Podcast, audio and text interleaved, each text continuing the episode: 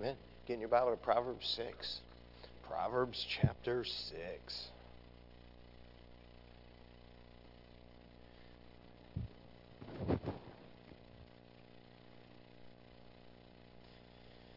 All right. As uh, usual, we'll start with uh, some of the questions that were uh, turned in. Uh, question number one What should I do about the other children at school making fun of my daughter's looks and bringing her down? Um, it, this is a great question because it's going to happen uh, pretty much in every area of life. It's not going to just happen at school. It's going to happen with your family. It's going to happen at church. It's going to happen with our friends. People are, are people uh, everywhere. And, and, by the way, uh, as hard as it is to, to accept uh, and look at this from a bigger picture, God is going to allow some of this to happen because those become teaching moments for a parent and, and a child. And, uh, and so it's actually important that we respond uh, in the right way. Uh, I mean, first, if you've succeeded in teaching your child a healthy view of themselves, like we talked about uh, last week, uh, this will affect them less. It is always going to affect them, but it'll affect them less. Secondly, you can certainly uh, reinforce yourselves, you know, that their appearance is good, but you need to just accept that your child is not going to care as much about your assessment of their appearance as they care about their peers' assessment uh, of their uh, appearance. Uh, one of the things we taught our boys growing up is, is, that if anybody teases you about anything, don't ever let them know that it bothered you.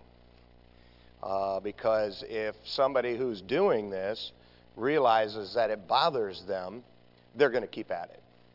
And so, as hard as it might be, you need to teach your child just to not let that bother them on, on the outside, though that kind of stuff, it hurts everybody, you know, on, on the inside. So I, I would start there. I would also use it as a teaching opportunity to, you know, hey, how did this make you feel?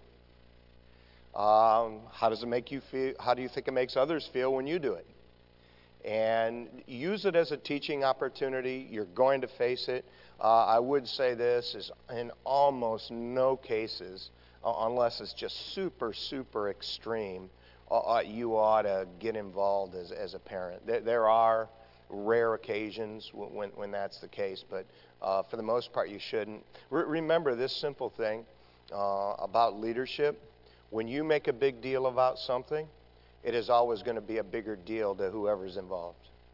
You know, uh, if your child is really upset about everything and then you make a big deal out of it, you as the leader, as the adult, you, you haven't brought the temperature down at all.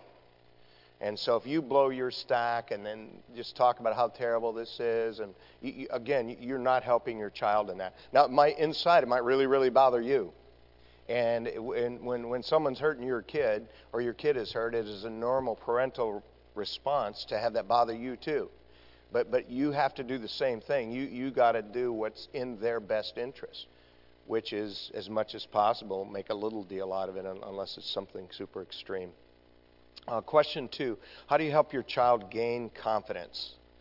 Um, the first thing I would always do to help your child gain confidence is look for areas where they're strong and uh, compliment them in them. You know, uh, I, I believe God has gifted every every human being in some way, and a part of our job as a parent is to help find those areas, you know, and to help our children become uh, constant, um, confident in them. Uh, again, as much as possible, compliment your children on things they can control. You know, they can always control their character, they control their effort, they control their faith, they control their integrity, and uh, th- those are not in anyone else's hands. And so the better you do at that, the better you will help them be properly uh, uh, confident. Uh, question number three Is it possible to tell your children they're pretty and handsome too frequently? Yes. yes. I mean, Proverbs 31 says, Favor is deceitful and beauty is vain, but a woman that feareth the Lord, she shall be praised. And, and, and so I'm going to tell you, you build your child's self image on their external appearance when they're young. And as a teenager, if they have some ugly duckling ears, which nearly everybody has, or in the end, not being as, quote, externally handsome or as attractive as you, you wish they were, you know, you, you've really hurt them. You've really hurt them. Do everything you can to have their body, uh, their, their self image, and things they control. Listen, everybody has body image issues.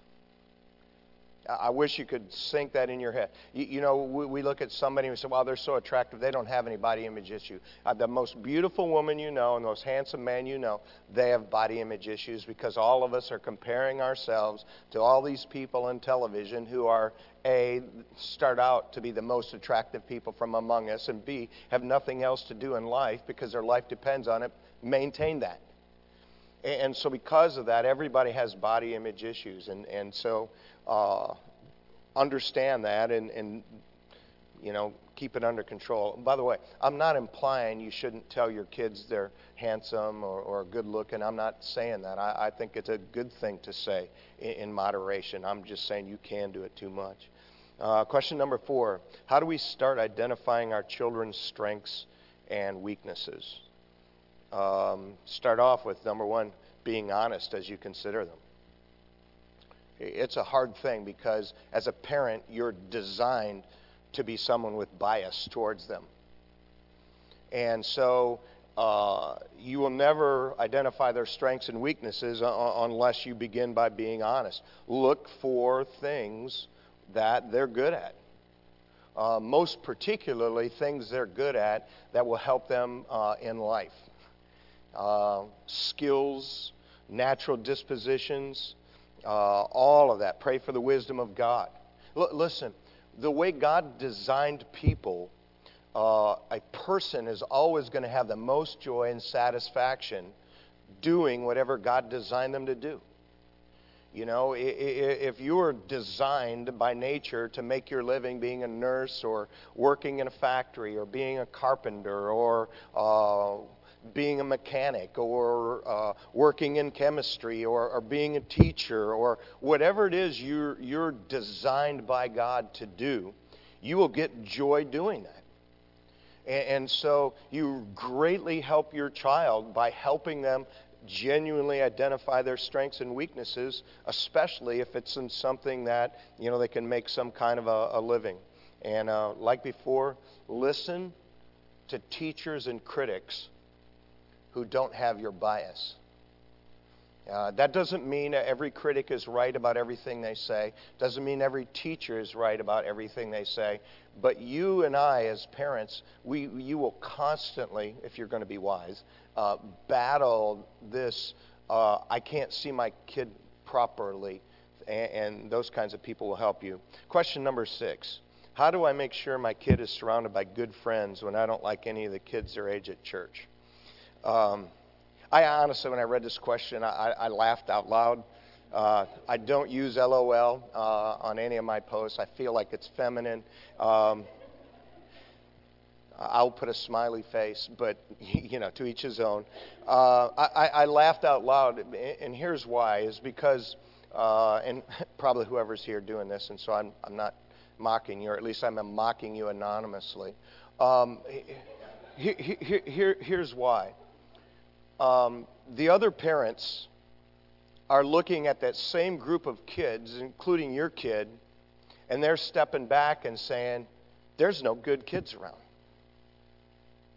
I, I can't tell you how many times as a youth leader I would have a parent of girls uh, say to me, There's no good guys in the youth group. Or at the same time, I'd have a parent of guys come to me and say, There's no good girls in the youth group. And um, again, you have to fight your own bias. And if you don't, you're going to hurt your kid. Listen, when your child is young, their relationship with their peers, it doesn't matter much to them, but there's a natural process that's going to begin probably in the 10 to 13 range when what their peers think of them is going to matter to them. And when they're in the 15 to 18 range, they're going to care more about what their peers think than you do. And you need to do everything you can to keep them around as good of a group of kids as you can. I get it. You can keep them in uh, children's church and children's choir and be here Sunday morning and Sunday night and Wednesday night and here for master clubs, and, and your child just still pick bad kids. You can find bad kids in the church to hang around. There's bad kids everywhere. I'm just saying, as a parent, do everything you can to keep them around good kids, as good a kids as you can find. So there are no good kids. Um, listen, when it comes to kids, nobody's a finished product. Look at A, their potential. Look at B, which direction are they going in life. Look at C, look at their look at their home. All right. And by the way, there's some kids with homes that are not that good who are, are going a good direction in life themselves. And, and, and look at those things and look at some other kids with a kind of grace you wish somebody would look at yours with. And um, most kids from decent homes make zero manifestation of where they're going to go in life before 14 or 15 or 16. Uh, in uh, our kids, uh, they were in par- private school for part of their education. They were in public school for uh, the last part of their education. Uh, it, it, we wanted them in the highest academic classes we could keep them in, to keep them around as good of possible kids as we could keep them around. But understand this that a lost kid from a good family, like in a high academic class, they're not manifesting what they're going to be until they're 16 or 17 years old. And if those are your kids' best friends, don't look for any influence for faith when you get to the place where peers have the most influence. And uh, again, whoever wrote the question, uh, I'm glad you turned it in, but uh, you may not like the answer, but my answer is, is simply this uh, keep your kids around as good a kids as you can keep them around, as much as you can keep them around them. In the end, your child will choose their friends. In the end, no matter what you've done, they're going to pick what they're going to pick. Always, you want to be able to put your head on your pillow if Christ tarries and your kid is 17, 18, 19, 20, 21 years old making bad choices. You want to put your head on your pillow and know I did everything I could. And if you don't do that, I'm going to just tell you what, you're going to really struggle. And you, you need that for, you, for yourself. Uh, some interesting but not always serious quotes. Here's number one: Never raise your hands, uh, your hand to your kids. It leaves your groin unprotected. Uh, number two: Don't worry about your children not listening to you as much as you worry about them always watching you. Uh, number three, it is easier to have opinions about how others should raise their children than to parent your own children. uh, just a couple foundational uh, thoughts. Uh, number one, there's a reason God made human children dependent on their parents longer than any other creature. You have time. Okay? Don't panic if they don't have it all together at 7, 10, 12 all right? God purposely gave them to you for a long time. You got a long time to keep working and pointing the arrow. Number two, make God and His Word the primary authority in all matters where it speaks. Number three, children need to have you as their friend, but they need you to be their parent and the adult in the situation even more. I, wish I could let that sink into your head. A part of what you're going to have to accept is that in most cases, not all, but in most cases, you're going to go through a time when your child is not your friend because you're being the parent and the adult. All right, and just know this that if Christ tarries when it's all said and done, they'll come back and you'll be friends. All right? They need you to be the parent and the adult in the situation. Uh, we're today, today we're on week 12. Uh, going to do 15 or 16 uh, weeks uh, together. Uh, as I tell you every week, I don't have all the answers. Uh, I do want to help you. I do want to be honest with you as we go uh, through all this with a lot of different things. And as always, we start with the scripture because God knows more about what it takes for our children to have a meaningful, fulfilled life than we do. And we started talking a couple of weeks ago about character. Uh, remember, character is something that is learned, character is something that is built, uh, character is who we are, uh, reputation is what people think we are. And in the end, if our character is good, our reputation will take care of itself. In the end, if our character is good, we will be what we should be and do what we should do. And so, as parents, we need to be focusing on our children's character rather than their reputation. And character, as I said before, is learned behavior. And so we just started a few weeks ago, and we're going to spend the whole rest of our time on different aspects of this. Uh, we're talking about what kind of character attributes I should try to build in my children and model myself. Remember, the first week we talked about identifying with their gender, you know, being how God designed them to be. Then last week we talked about the importance of helping our children build a healthy self image. Uh, remember this proper balance of confidence and humility. It is not the child with the most confidence who succeeds.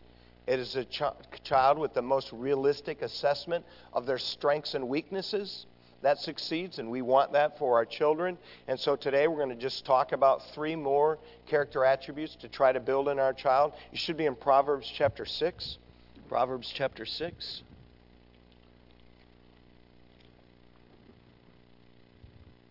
By the way, you, you, you have years to build these. All right? All these things, building them is, is a process.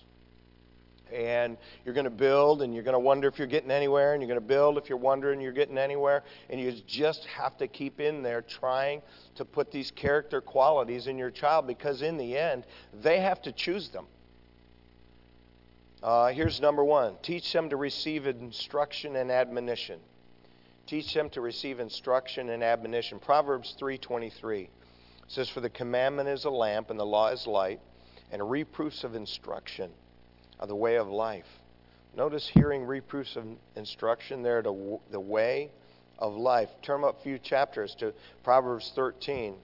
See, this isn't really a character or attribute that we think about much, but it's actually one of the most important ones. Proverbs 13:18 says, Poverty and shame shall be to him that refuseth instruction, but he that regardeth reproof shall be honored. Uh, there's not a parent here that wants your child to eventually have poverty and shame in their life. Not one. But if they refuse instruction, that's what their future holds. And if they regard reproof, they listen to someone who corrects them, uh, they'll bring honor in their life. Turn up a chapter or so to uh, chapter 15, verse 5 says, A fool despiseth his father's instruction, but he that regardeth reproof is prudent. To regard, to listen to, to carefully consider being reproved, that is an attribute of someone who is prudent. Look at verse 10 there in the same chapter. Correction is grievous unto him that forsaketh the way.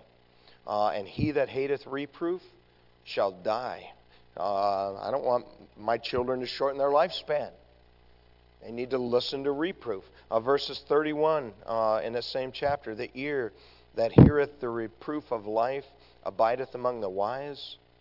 Uh, he that refuseth instruction despiseth his own soul. But he that heareth reproof getteth understanding. Notice the positive promises. You hear reproof, you abide among the wise. You hear reproof. You get understanding. You refuse instruction. Notice on the negative end, you despise your own soul. Uh, this is a recurring message throughout Proverbs. It's frequent. And remember, much of Proverbs is a wise father teaching his child. That's why 23 times in this book, the phrase, my son, occurs.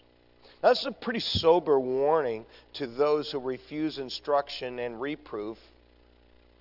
Um, but learning to have a willingness to listen and take instruction is one of the greatest gifts you give your children. Anybody here know any adults that refuse to listen to anybody? You might be an adult who refuses to listen to anybody it's not a good quality in a human being. You see, people who are like that, I mean, you can pretty much mark it down. They're going to learn all of life's lessons the most painful way. By the way, I know adults uh, in their 30s, 40s, and even 50s who still insist on learning every one of life's lessons the most painful way, and it's all because they won't listen. You see, not listening to reproof is a great enemy of all self improvement, of repentance, positive changes in life, and personal growth. It is a wonderful thing to just simply accept in life this basic thing. Every person knows something in some specific area that I don't know. Therefore, I need to listen to them.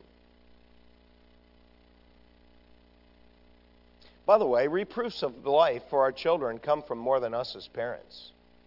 Uh, they come from grandparents, they come from teachers, they come from coaches, they come from uh, Sunday school teachers and youth leaders and pastors and all sorts of people. One of the best things you ever do as a parent is just decide that God has placed more than just you in your child's life to give you to give them direction.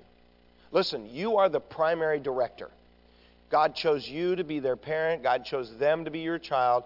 First and foremost, you are responsible for pointing them in the right direction. But understand, by the grace of God, God has given all of us a team of people around us to stand with us and point our children in the right direction as well. So instead of fighting everybody else, Instead of fighting a teacher who's trying to bring out something in your child, or a coach that's trying to bring something out in a child, or a youth worker or a pastor that's trying to bring something out in your child, how about you just say, Do you know what? I'm glad they're there. See, Brother Wally, how can I teach my children to receive instruction and admonition? Uh, first, let them see you seek and listen to wise counsel and instruction. Uh, how about let them see you listen to reproof and be corrected by others. Your children ever see you go to the altar and pray? What do your children see when someone corrects you? Listen, we all get correction from people, and most of the time, the correction that comes our way isn't from someone who really ought to be correcting us. Uh, teach them that someone asking a question is not usually a challenge. Uh, I thought that this was one of the hardest lessons we had in our house. Uh, because people naturally, in their fallen nature, they assume when you ask them a question that you're challenging something. You will really help your child a lot just by, instead of being angry when someone asks them a question, why'd you do that in the backyard? How come the mower is over there? Why did you get that grade? What did you do to her? oh, what did you do that caused them to do that? You, you, know, not everything is a challenge. You know, most of the time it's just a question. And you will really help them. Listen, there's adults, they're still, you ask them a question and they're immediately put back because they take every question as a challenge. That, that is not helpful. Uh, stop finding fault with messengers who bring truth and listen to the message. How about this? Let them correct you in a respectful way. And admit when you're wrong. And apologize. By the way, I've had a lot of correction over the years by my wife and my children. Lots. And what you don't realize is not only are you uh, demonstrating the fact that you're teachable to them, you, you, are really helping them learn how to be teachable. Um, compliment them for listening and following good advice and instruction. Do, do you ever listen? So often, uh, our relationship with our, our, children is only negative. Do, do, you ever say, Wow, you know what? I saw you listening uh, to the message uh, tonight. Great job. Wow, you know, your coach told you to go over and, and do that, and you did that. Great job. Uh, point out times when they should have taken godly counsel and uh, it hurt them. Uh, remember, we talked about this? If you would have listened, this wouldn't have happened. Listen, it, you're, you're going to do this a hundred times. It's not like you're going to do this once between the ages of three and five and it never happens again. You have them from God for many years. And you're planting this whole idea deep in their mind that it is a good thing to listen to instruction and admonition. Uh, it is a quality of our character, it is a choice, it is learned behavior. Romans chapter 14, talking about character qualities to teach our children, model in ourselves and teach them. Romans chapter 14.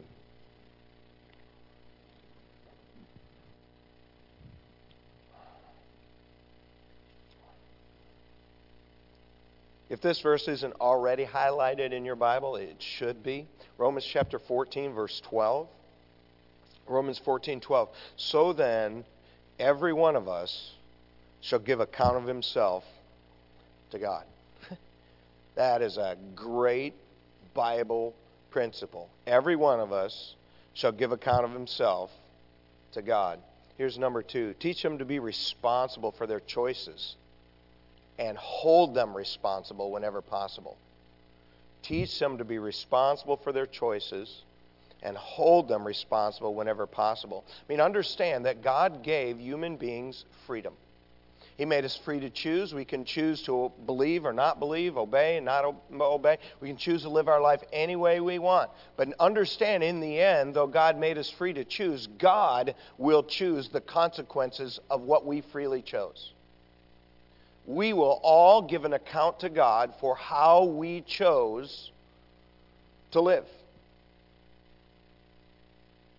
Uh, if we were to study this issue, and if you take notes, write down Deuteronomy 24:16. One of the things that the Old Testament teaches is that the fathers will not be put to death for the sins of the children, and the children will not be put to death for the sins of the fathers.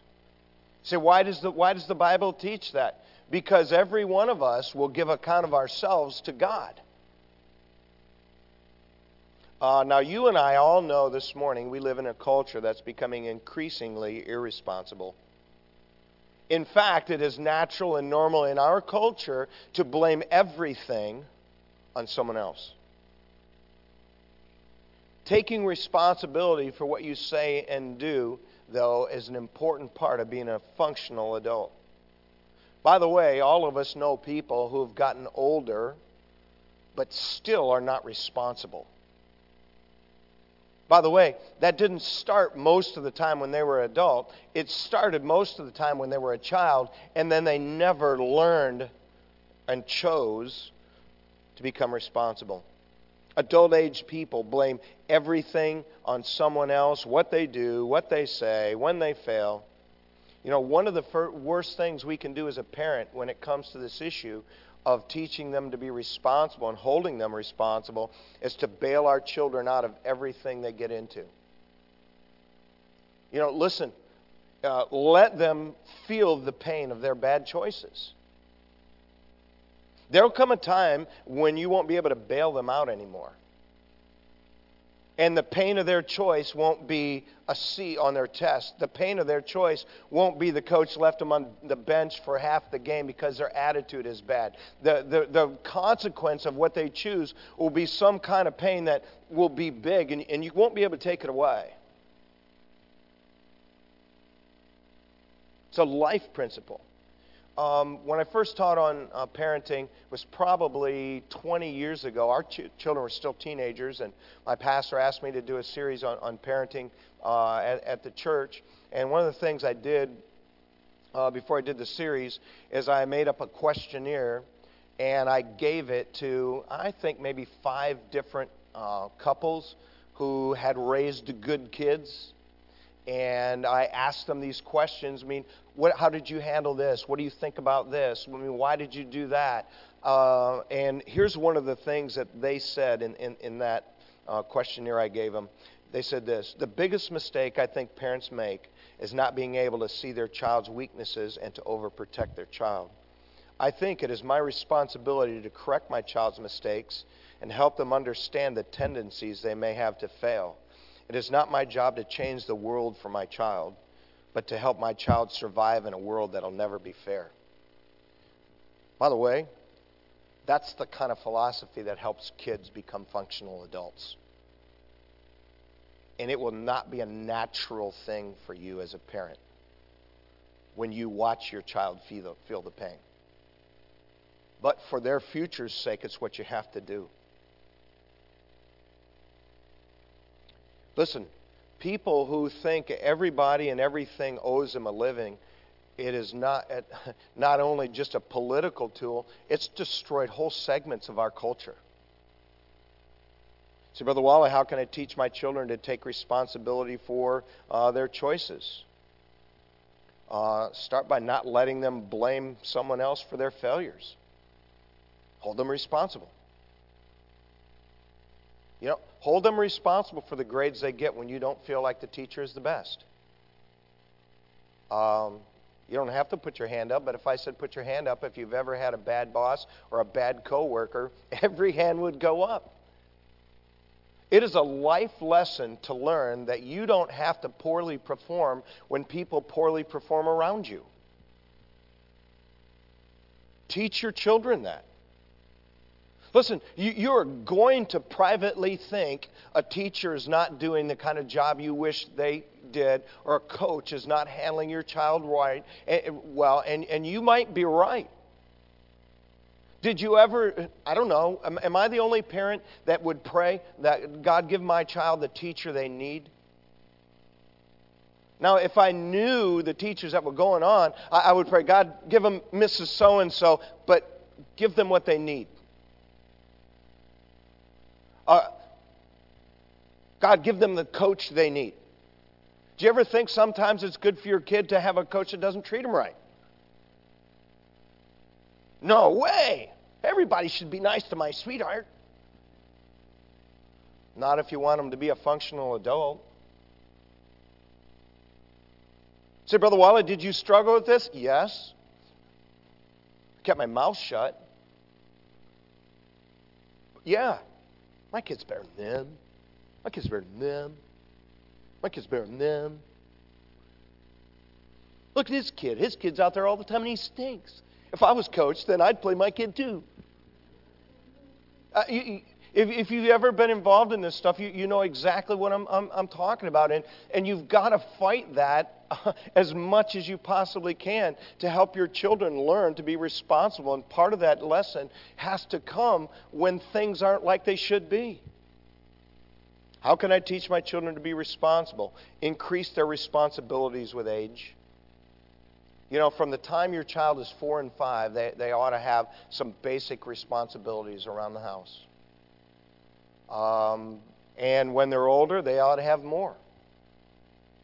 Uh, how can I teach my children to be responsible for their choices? Increase their privileges with increased responsibility. That's the way life works.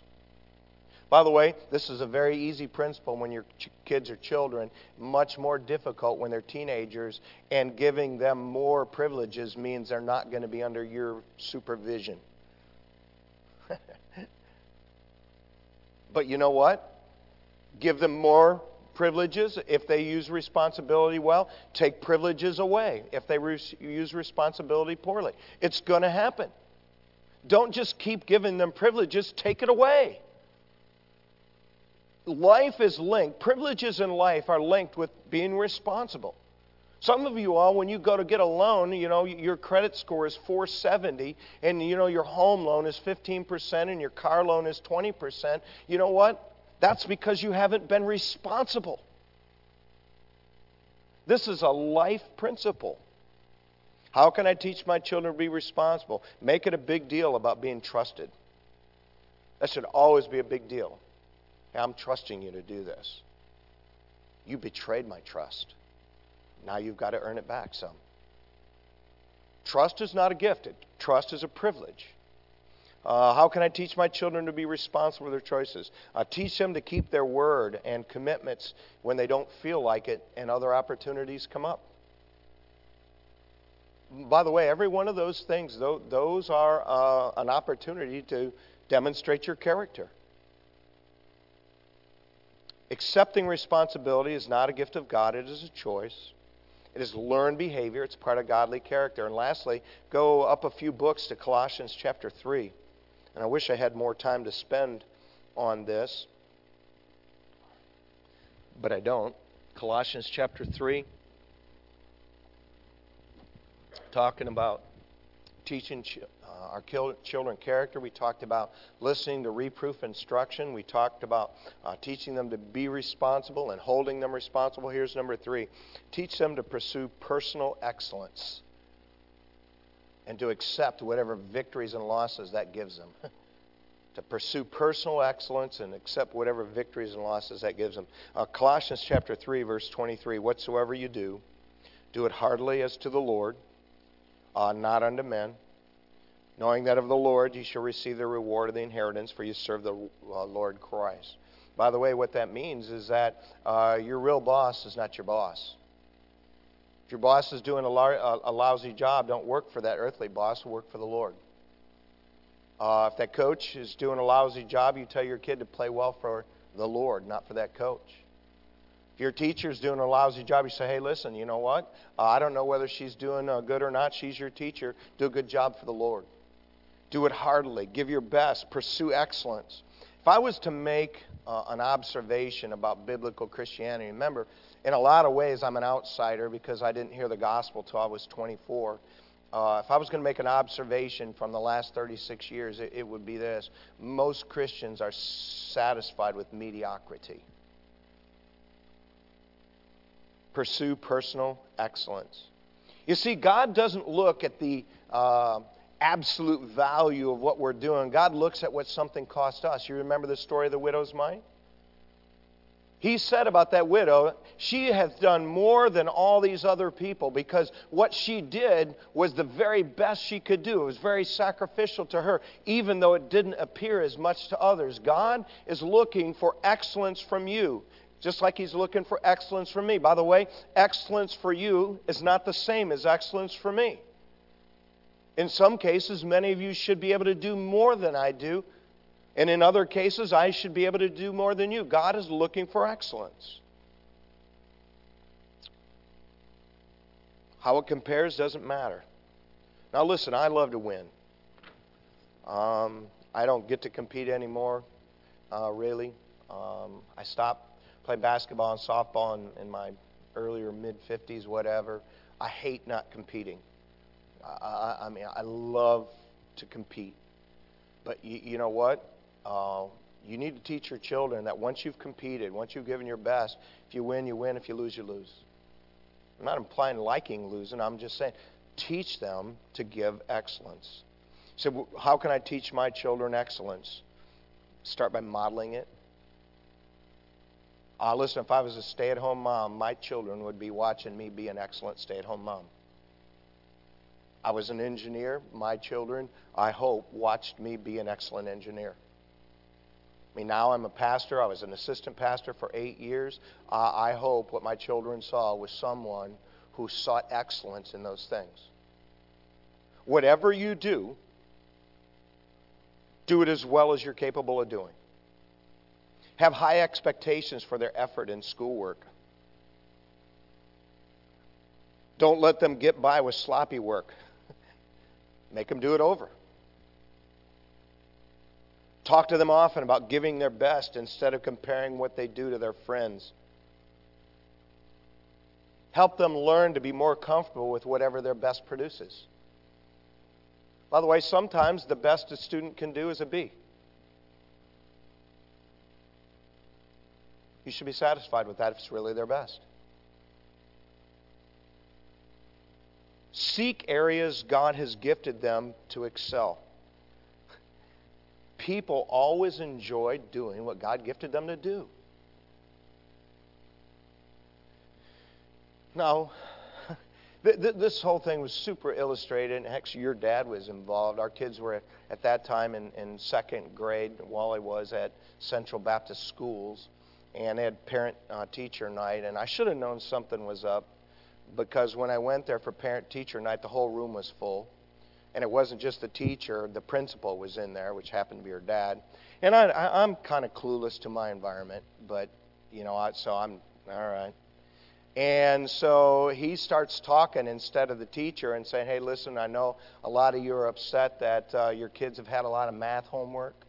And uh, I just wanted you to know we upped our math curriculum uh, this year to make our math curriculum better. I know you're working hard on it. Uh, I know you a lot of are, are, not happy with it. And man, I watched five or six parents raise their hand. I still remember the one guy said, I didn't learn all this math and I turned out fine. And I just had it. Uh, and so I lifted my hand and, and I just said, By the way, uh, thank you for making the math program harder.